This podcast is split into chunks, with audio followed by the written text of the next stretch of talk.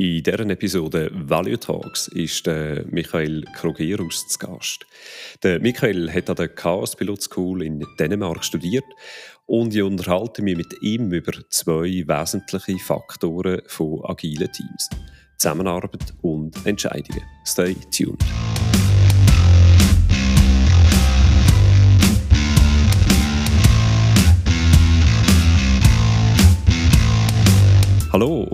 Herzlich willkommen zu Value Talks, dem Podcast zu Business Agility, Scrum und allen weiteren Themen rund um Agilität.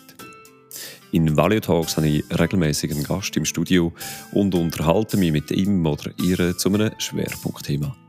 Persönlich, direkt, authentisch. Mein Name Ari Billand.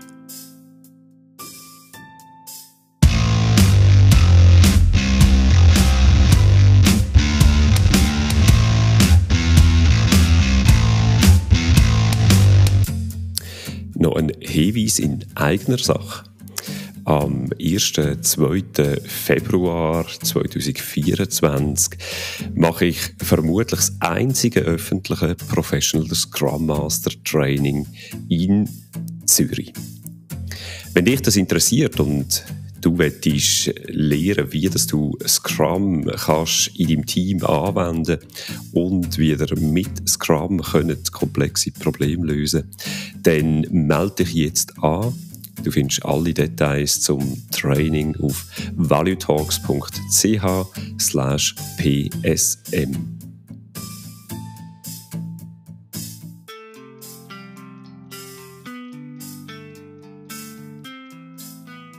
In Organisationen ist Zusammenarbeit faktisch unumgänglich. Ja, Zusammenarbeit ist einer der Gründe, wieso Organisationen überhaupt existieren.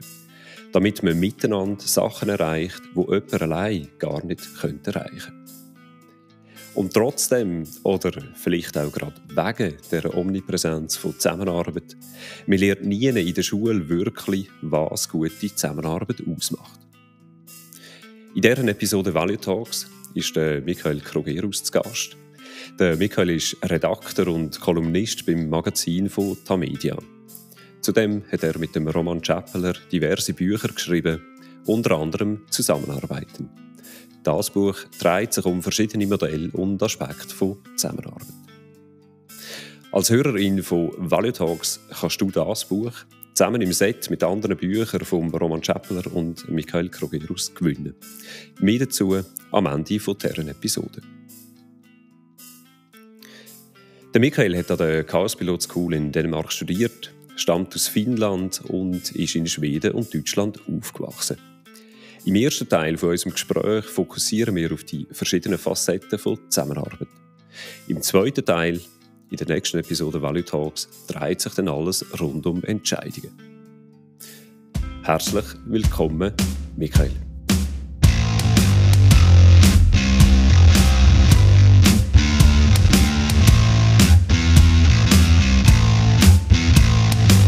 Vielen Dank.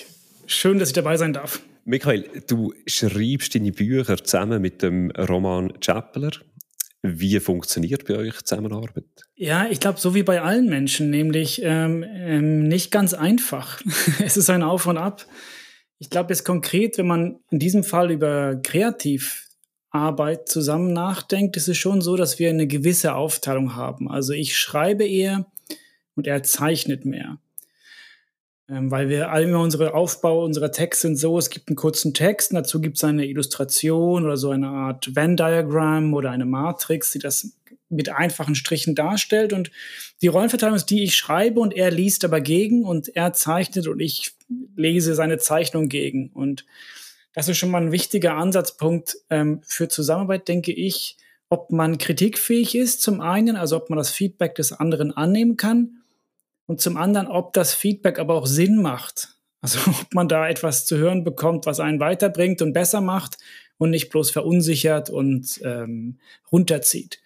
Und da sind wir bei unserer Zusammenarbeit sehr darauf bedacht, dass wir eigentlich so eine Art, man nennt das Appreciative Feedback geben, also im Prinzip so ein aufbauendes positives Feedback geben, weil selbst wenn man sich lange kennt, kann das sehr vernichtend sein, ein negatives Feedback. Das heißt, wir sind streng miteinander, aber versuchen das so wohlwollend zu formulieren.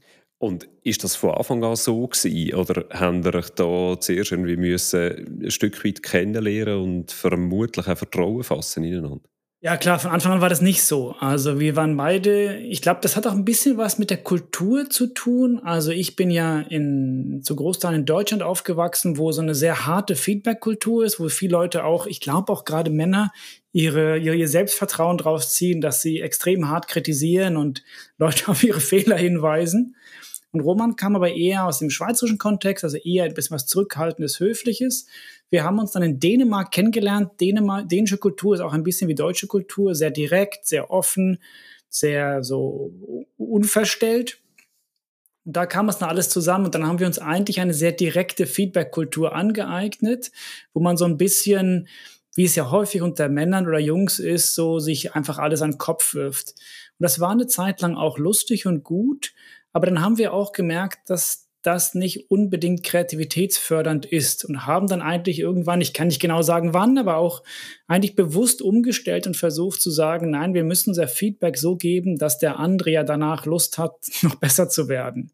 Und das ist ein ganz feiner Moment. Man kann das ja selbst auch, vielleicht ist fast für die Hörer und Hörerinnen auch zum Selbstüberlegen, was für eine Art von Feedback oder welches Feedback von wem hilft mir eigentlich, dass ich besser werde. Und da gibt es, glaube ich, zwei Ebenen. Das eine ist sozusagen fachliches Feedback, wo man etwas erfährt, was man vorher nicht wusste und auf Fehler hingewiesen wird. Das ist super wichtig. Und das zweite ist, von wem bekomme ich Feedback so, dass ich Lust habe, weiterzumachen oder motiviert bin. Und dann genauer hinschauen, was genau ist denn dieses Feedback? Wie wird denn das so formuliert, dass es mir weiterhilft? Und das ist bei allen Menschen unterschiedlich. Es ist nicht so, dass alle Menschen gelobt werden wollen. Aber ich finde es wichtig, für sich selbst festzustellen, was brauche ich eigentlich, welche Form von Feedback brauche ich, damit ich gut weiterarbeiten kann. Also das heißt, äh, Feedback geben und auch Feedback bekommen, das ist nicht so simpel ähm, mit zwei, drei Regeln zu definieren, sondern ist auch sehr individuell. Es ist super individuell und ich glaube auch, das hat auch was damit zu tun, du hast vorhin gefragt nach deiner Vertrauensbasis es ist natürlich leichter, ähm, Feedback zu erhalten von jemandem, bei dem man weiß, der ist einem wohlgesonnen. Und der ist interessiert nicht nur an mir als Person, sondern auch an meinem Weiterkommen in meiner Arbeit. Das ist, das ist super, super wichtig. Und das andere ist aber das Feedback, und damit sind wir schon mittendrin im ganzen Thema von Zusammenarbeit, etwas ist, was wir auch nie richtig gelernt haben, wie man das machen soll. Also die meisten kennen dieses, diese, diese Sandwich-Methode. Man sagt was mhm, Positives. Genau, die berüchtigte, genau, fast die berüchtigte, die berüchtigte Sandwich-Methode. Man sagt, man lobt irgendwas, dann kommt die Kritik, und am Schluss lobt man auch wieder, um bloß nicht das Gegenüber zu verärgern. Und vielleicht, vielleicht zum, zum das Sandwich-Feedback ähm, aufzunehmen, weil äh, das ist gerade eine von diesen Visualisierungen äh, in einem Buch von euch, wo mir entgegengesprungen ist, äh, sehr amüsant visualisiert in Form von einem äh, Burger mit dem äh, feinen Brötchen, wo, wo eben das, das Lob soll, versinnbildlichen. Ähm, dann kommt die Schicht vom madigen Tofu unmariniert äh, und unten dann nochmal noch das Brötchen oder halt äh, umgekehrt. Äh, das so eine von den Visualisierungen von euch. Genau, da versucht man so ein Bild zu finden für etwas, was wir alle kennen. Und das ist so eine Art von Technik, wir, wir haben ja alle verstanden, so man muss irgendwie so Good News bringen, dann die Bad News und dann wieder die Good News. Und wir machen das ja, weil wir das Gegenüber nicht verärgern wollen. Das Problem ist aber, dass das dann manchmal verschwindet. Dass diese Kritik, die manchmal auch wehtut, aber die halt wichtig ist, dann gar nicht richtig wahrgenommen wird. Und ähm, man muss ganz genau schauen, wie verpackt man dieses Sandwich. Und das ist einerseits, wie wir gerade schon besprochen haben, von Person zu Person unterschiedlich. Es gibt zum Beispiel diese Untersuchung, das ist jetzt nicht harte Empirie, aber ich glaube, alle, die mit jüngeren Leuten zusammenarbeiten, also mit dieser Generation Z, die haben diese Erfahrung auch gemacht, dass diese Generation, die ist es sich gewohnt, viel, viel mehr Lob zu bekommen als Kritik. Und da orientiere ich mich manchmal an dieser 1 zu 5 Regel. Das heißt, ähm, wenn du etwas kritisieren willst, musst du fünf Dinge hervorheben, die die Person gut gemacht hat. Weil sonst ist diese eine Kritik so verletzend. Und wir kennen das ja von uns selbst, das nennt sich Negativity Bias. Wir, wir vergessen alles, allen Lob, aber diese eine Kritik, die bleibt unglaublich hängen. Und das ist nicht gut. Wir müssen uns ja diese Kritik in einem wohlwollenden Moment annehmen, damit wir sie auch schlucken können, sozusagen. Das heißt, bei manchen Leuten braucht es diese 5 zu 1 Regeln, bei anderen, bei Boomern zum Beispiel, die Boomer-Generation, also im Prinzip die Generation meiner Eltern, habe ich schon gemerkt, dass denen wiederum gefällt es eigentlich, wenn man ihnen direkt ins Gesicht sagt, ganz konkret, das hier hast du nicht gut gemacht, weil A, B, C. Die brauchen gar nicht diese Sandwich-Verpackung. Und natürlich kann man es nicht so pauschal über Generationen sagen, aber grundsätzlich ist wichtig herauszukriegen, gerade in seinem Team, wenn es ein kleines Team ist, wer braucht eigentlich welche Form von Feedback, damit wir hier vorankommen. Und da ist schon so, es gibt nicht eine Formel, die für alle funktioniert. Also auch da geht es sehr stark darum, dass man Aspekt von der Zusammenarbeit, eben in Bezug aufs Feedback, äh, letztendlich in einem Team auch explizit und transparent macht und äh, durch das viel weniger Annahmen muss treffen, wie dass man jetzt doch funktioniert in dem Team, wo man sich vielleicht schon lange kennt. Ja, genau. Und es gibt auch noch so andere, eine andere Ebene noch, die ich noch vorhin einbringen wollte. Und es gibt diesen schönen Satz von ähm, Shane Parrish. Das ist so ein ähm, Autor, der auf Twitter oder X finde ich, sehr, sehr kluge Sachen schreibt zu Zusammenarbeit. Und er hat diesen Satz mal geschrieben, seine Faustregel für Feedback sei, Make others look good in front of people they care about. Also gib anderen Leuten Feedback vor Menschen, die dieser Person etwas bedeuten. Und auch das finde ich ein Aspekt, den man im Team manchmal bedenken muss. Also klar ist dieses 1 zu 1 Feedback ja auch wichtig, aber manchmal lohnt es sich auch, Leute zu loben vor anderen Menschen, die dieser Person wichtig sind. Also zum Beispiel Chefinnen und Chefs, die kriegen relativ selten Feedback, aber die brauchen das auch. Und besonders freuen die sich, wenn du denen Feedback gibst vor Leuten, die dem Chef oder der Chefin eben wichtig sind. Und ich achte manchmal drauf, das kann das Team sein, das kann wiederum weitere Hochvorgesetzte sein oder sonstige Shareholder, das ist ja auch individuell. Aber ich finde es immer wichtig, sich auch zu fragen, nicht nur wem gebe ich Feedback, nicht nur wie gebe ich Feedback, sondern auch vor welchen Leuten gebe ich einer Person Feedback. Jetzt ein Aspekt, der in der Zusammenarbeit auch ausmacht, ist etwas, was du ganz am Anfang erwähnt hast, äh, bei euch, also bei dir und beim, beim Roman äh, in der Zusammenarbeit, die Rolle, wo sich, wo der jetzt in der Tendenz haben, dass du in der bist, der schreibt und der Roman in der der, der visualisiert. Auch da ist das von Anfang an klar gewesen, oder hat das eine gewisse Zeit gebraucht, bis ihr euch gefunden habt in dieser Rolle und auch gemerkt habt, was ihr gut können, was ihr gerne macht? Nein, das war schnell klar, weil ich aus dem Schreiben komme. Ich war, ich bin gelernter Werbetexter. Das war so ein bisschen mein Hintergrund und er kam schon eher aus dem Visuellen. Und es war klar, dass ich wirklich kein visueller Typ bin. Also wenn ich zeichnen soll, dann sieht es nicht so gut aus. Und er kann das einfach sehr gut. Und er beherrscht, er ist kein Künstler.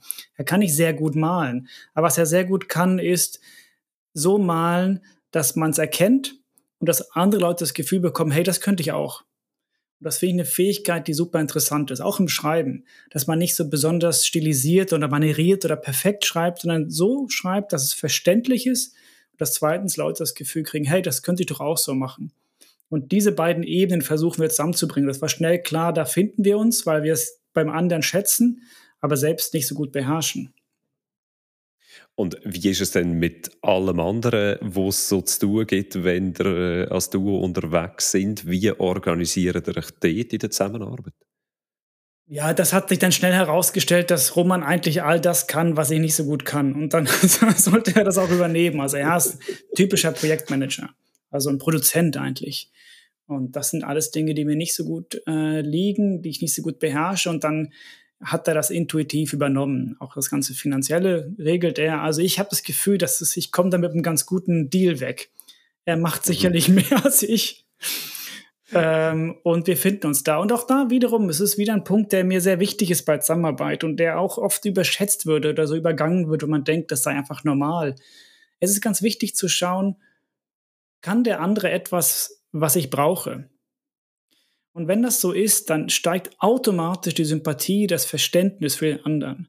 Und dann kann man auch mit Macken oder Unregelmäßigkeiten der anderen Person besser umgehen. Wenn ich weiß, der löst ja ein Problem, was ich selbst nicht lösen kann, Mhm. Und ähm, ich finde, in der Zusammenarbeit schauen wir zu viel drauf, was nervt mich am anderen oder was haben wir für Probleme im Team, anstatt zu fragen, welche Arbeiten, die ich selbst nicht kann, lösen andere.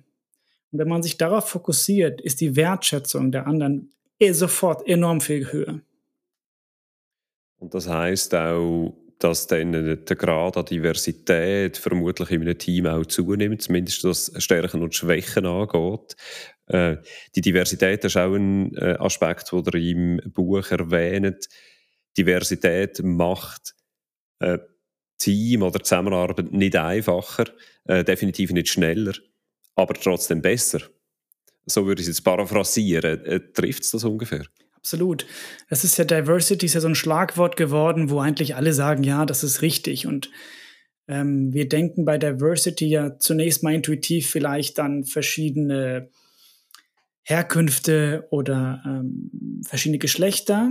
Aber tatsächlich heißt Diversity einfach nur unterschiedlich. Also es kann auch verschiedene Altersstufen sein, das kann verschiedene soziale Herkünfte sein, das können verschiedene ähm, Fachniveaus sein. Und das ist ja sehr, unter, sehr, sehr tief untersucht worden. Und so die, ich kann jetzt nicht alles wiedergeben, also die Bottomline von den meisten Forschungsuntersuchungen im Bereich Diversity lautet, ja, du triffst bessere Entscheide. Ja, du hast bessere kreative Ergebnisse, weil du mehr Ideen einbringst, weil du mehr Horizonte hast. Du verhinderst mehr Fehler, weil du aus mehreren Perspektiven das Problem betrachtet hast. Also ja, Diversity gewinnt langfristig Immer. Also ein, ein diverses Team wird langfristig ein homogenes Team immer schlagen. Das Problem aber, und das unterschlagen wir manchmal, wenn wir sagen Diversity Rules, ist, dass Diversität unglaublich schwer ist. Weil du bist dann in einem Zimmer, in einem Team mit Leuten, die total anders sind als du. Die ticken anders, die entscheiden anders, das sind andere Typen, die haben andere Hintergründe, die haben andere Referenzen, die haben andere Ideen wie ein Prozess ablaufen könnte. Und das führt dazu, dass es länger dauert und nervlich anstrengender ist und, und mehr Energie und Fokus verlangt. Das heißt, Diversität ist besser, aber es ist auch anstrengender. Und da will ich immer daran erinnern, dass man sagt, ja, dass wenn man das einführt und sagt, wir wollen ein diverses Team haben, bin ich immer dafür. Man muss aber auch dann immer dazu sagen, das kostet aber Kraft und es kostet Zeit. Das ist nicht per se besser, sondern es braucht sehr gutes Management, es braucht sehr gute Führung und es braucht vor allem die Akzeptanz, dass dann vielleicht Prozesse etwas länger dauern. Und dafür, das wissen wir alle, ist in den meisten Unternehmen nichts vorhanden. Alles soll schneller gehen, immer mehr soll in kurzer Zeit gemacht werden und das widerstrebt halt der Idee der Diversität. Mir geht noch ein anderer Aspekt durch den Kopf, wenn wir jetzt ein äh, Team äh, ähm, können aufbauen oder können anfangen zusammenstellen. Ähm, dann haben wir vielleicht den Anspruch, ja, wir wetten ein diverses Team. Ähm, du sagst, wir vernachlässigen dann möglicherweise den Preis, wo die Diversität auch hat, was eben Schnelligkeit ähm, und äh, ja, quasi das Angenehmen von der Zusammenarbeit angeht. Ähm, ein zweiter Punkt ist aber, äh, könnte auch sein, aus meiner Sicht, dass man, wenn ich das Team kann zusammenstellen kann, dann unterliegt ja ein Stück weit auch im Confirmation Bias. Also, intuitiv suche ich möglicherweise Leute und finde Leute beeindruckender, die mich bestätigen in meiner Weltanschauung, in meiner Perspektive. Wie kann ich mit dem, mit dem Dilemma quasi umgehen? Einerseits der Anspruch, ja, ich will Diversität im Team haben und andererseits, ja, Leute, die ganz anders sind als ich, sind mir zuerst einmal vermutlich ein bisschen suspekt. Ja, das ist äh, sehr gut formuliert. Das ist eigentlich eine, das ist so die Urkrux also die Gefahr, ähm, oder sagen wir umgekehrt, die meisten Menschen, das ist ja untersucht worden, stellen am liebsten Leute so ein, die so sind wie sie. Also die aus einer ähnlichen Kultur kommen, die ähnliche Musik mögen, die einen ähnlichen Humor haben, die vielleicht auf der gleichen Schule waren, weil, das machen sie unbewusst, weil es leichter ist, mit seinesgleichen zu sein. Dann ist man sich schneller einig, dann findet man schnell so einen, so einen, so einen, so einen gemeinsamen Nenner und dann fließt die Arbeit leichter von der Hand. Man, man ist sich einig. Es geht einfach alles schneller und reibungsloser. Und das ist was sehr Schönes. Ich will das gar nicht schlecht reden. Und man hat das ja untersucht in einem wahnsinnig guten israelischen Experiment, wo man äh, zwei Leute so willkürlich zusammengesetzt hat.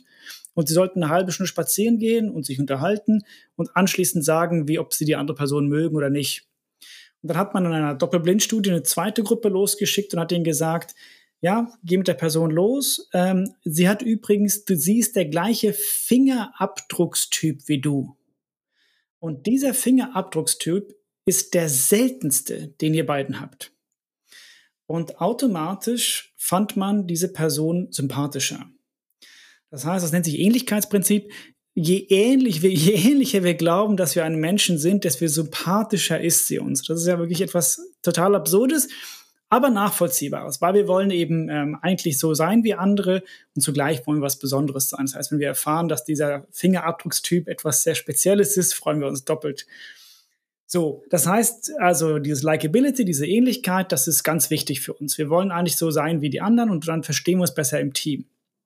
Die Gefahr von dieser Art des, des Hirings vor allem, das nennt sich ähm, äh, Cultural Hiring. Also man, man holt sich Leute, die so kulturell so ähnlich sind wie man selbst. Und die Gefahr davon ist da dieser berühmte Groupthink, also das Gruppendenken, was du vorhin mit Confirmation Bias sehr gut beschrieben hast. Also ich will eigentlich Leute haben, die mir nicht widersprechen, sondern ich will Leute haben, die meine Idee gut finden und dann können wir uns schnell entscheiden, dann ist gut. Und in bestimmten Settings ist das ja auch angenehm, wenn man einfach sagt, wir müssen jetzt schnell vorankommen, ich kann jetzt nicht alles durchdiskutieren mit allen Leuten. Aber die Gefahr ist eben, dass man in die gleiche Richtung läuft und das ist die falsche Richtung. Und demgegenüber steht eben die Idee der Diversität, dass man sagt, na, wir müssen mehr ähm, Perspektiven einbringen, damit wir uns sicher gehen, dass wir nicht Fallgruben übersehen, die wir, weil wir so ähnlich sind, gar nicht erkennen. Und deine Frage war ja, wie macht man das? Weil das widerspricht sich ja. Und das ist eine, eine sehr, sehr gute Frage. Ich habe da auch keine, keine klare Antwort drauf. Da gibt es keinen Quick Fix. Ich glaube, wichtig ist da zunächst mal das Verständnis oder die Erkenntnis, dass es diese Gefahr gibt. Dass wir uns klar sein müssen, dass Diversity das machen wir nicht nur aus Gerechtigkeitsgründen. Das auch, das ist auch wichtig. Es ist mir wirklich, das ist, ich bin für Quote, ich bin für all das.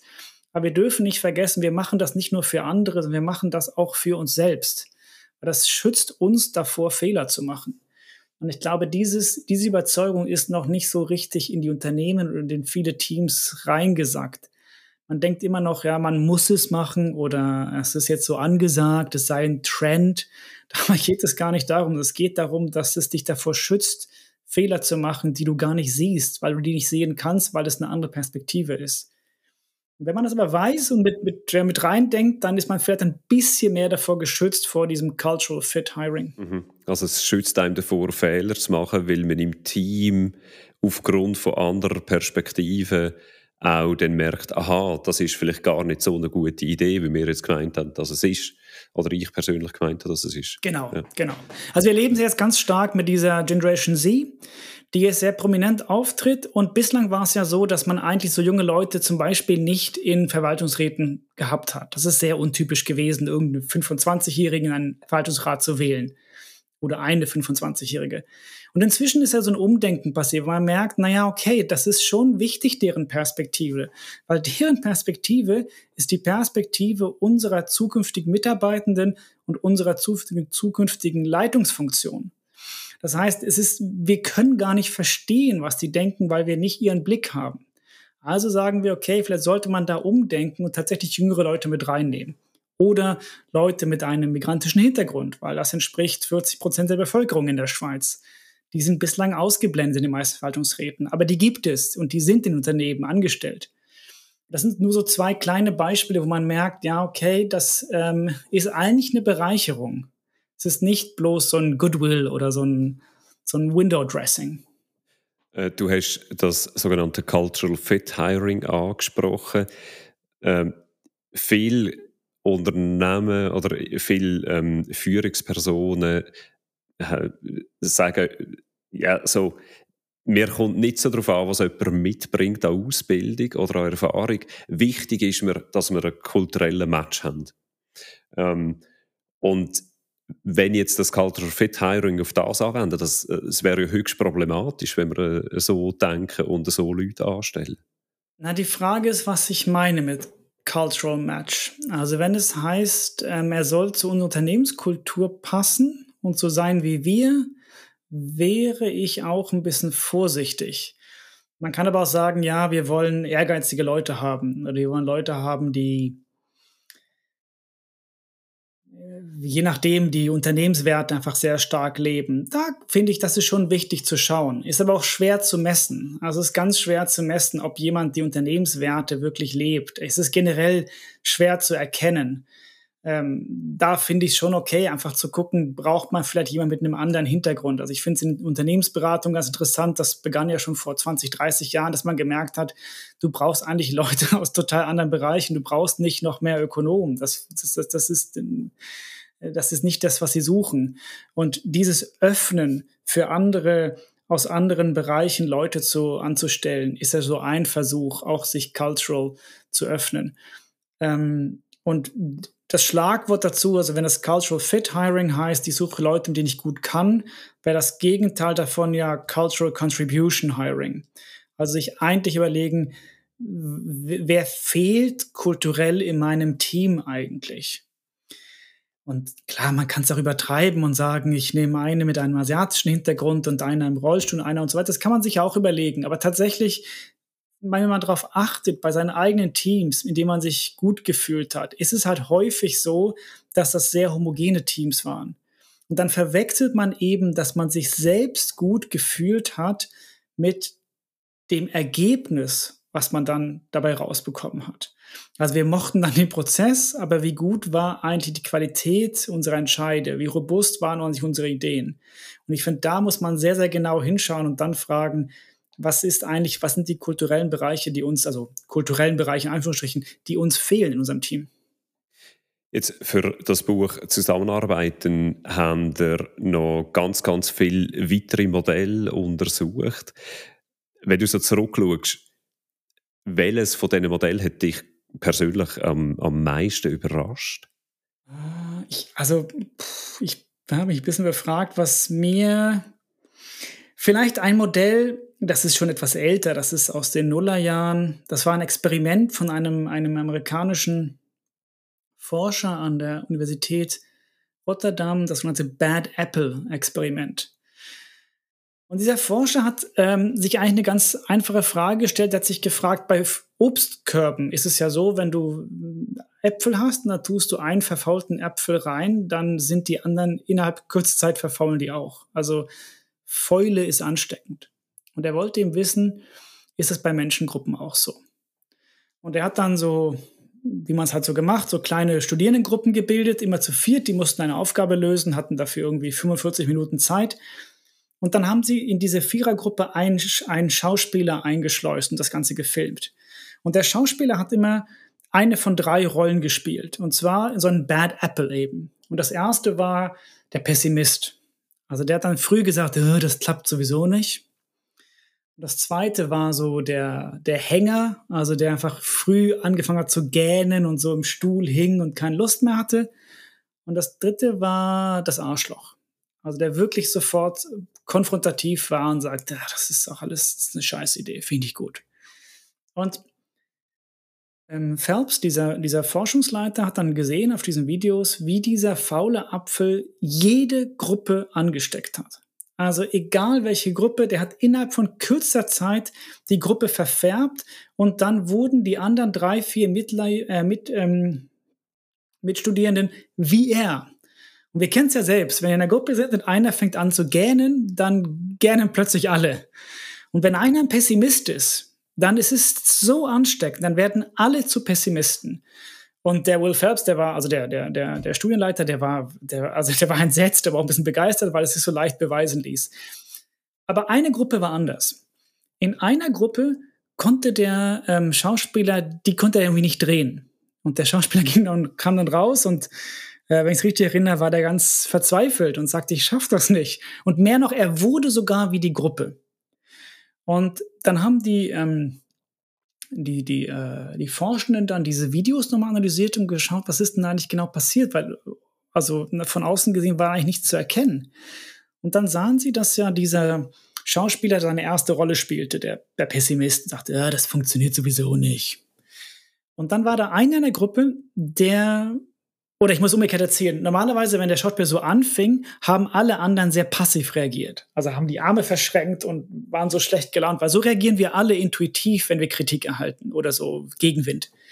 Aber einer in dieser Gruppe, der hat das nicht gemacht, sondern hat sich stattdessen zu diesem Bad Apple gewandt und so neugierig nachgefragt, ah, wieso? Wieso findest du es nicht gut? Und hatte dabei so eine sehr offene Körpersprache.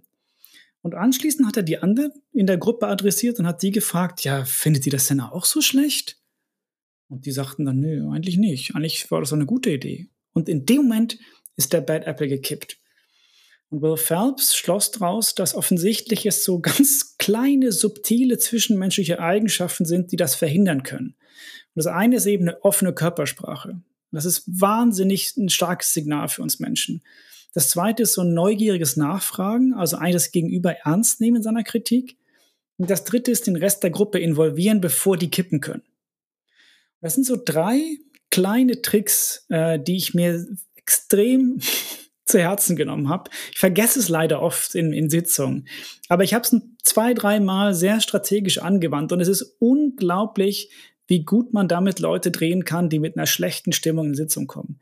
Das ist eigentlich das, was mich äh, am meisten sozusagen bewegt hat bei der Arbeit an dem Buch. Also quasi äh, kurz zusammengefasst auch wie das integrierende, das integrative Element von eben jetzt äh, in dem Beispiel von einer pessimistischen Person und äh, das offen neugierig sein, auch deren Perspektive gegenüber, wenn das vielleicht nicht die angenehmste Perspektive könnte sein. Genau, genau.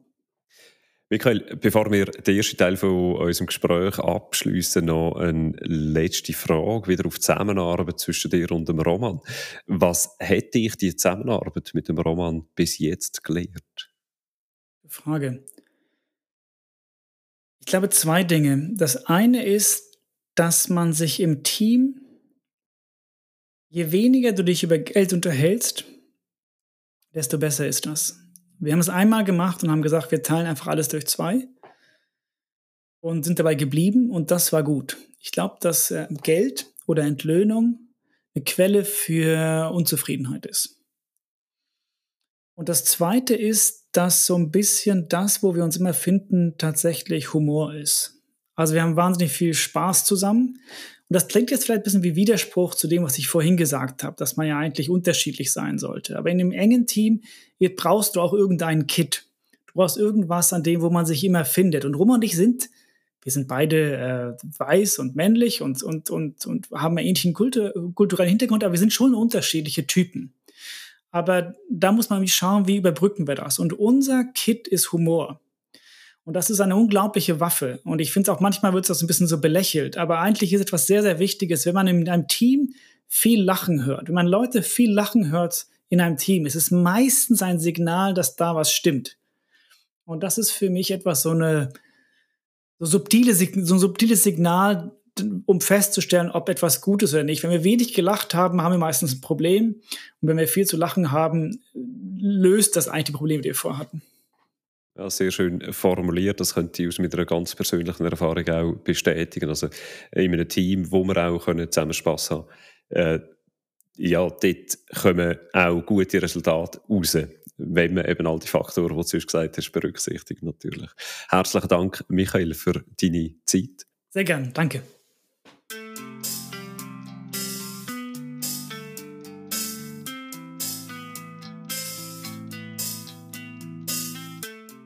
Ziel von Value Talks ist, Wissen und Erfahrungen aus der agilen Community in der Schweiz zu teilen und zu verbreiten. Auf dieser Mission könnt ihr als ZuhörerInnen uns unterstützen. Abonniert den Podcast via Spotify oder Apple Podcast und teilt den Kanal oder auch einzelne Episoden bei euch in eurem Netzwerk. Und wir sind auch offen für Sponsorings. Mehr Details erfahrt ihr via valuetalks.ch sponsoring. Und da kommt nochmal eure Chance, ein Buchset mit allen Büchern von Michael Krugerus und dem Roman Chappler zu gewinnen. Teilt die Episode Value Talks auf LinkedIn zusammen mit euren Highlights vom heutigen Gespräch. Im zweiten Teil von unserem Gespräch in der nächsten Episode Value Talks vertiefen wir einen entscheidenden Faktor von Organisationen, Entscheidungen. Abonniert den Podcast jetzt auf Spotify oder Apple Podcast, damit ihr keine Episode verpasst. Das war es mit Valley Talks. Schön, habt ihr zugelassen. Bis zum nächsten Mal. Mein Name ist Ari Biland. Ciao zusammen.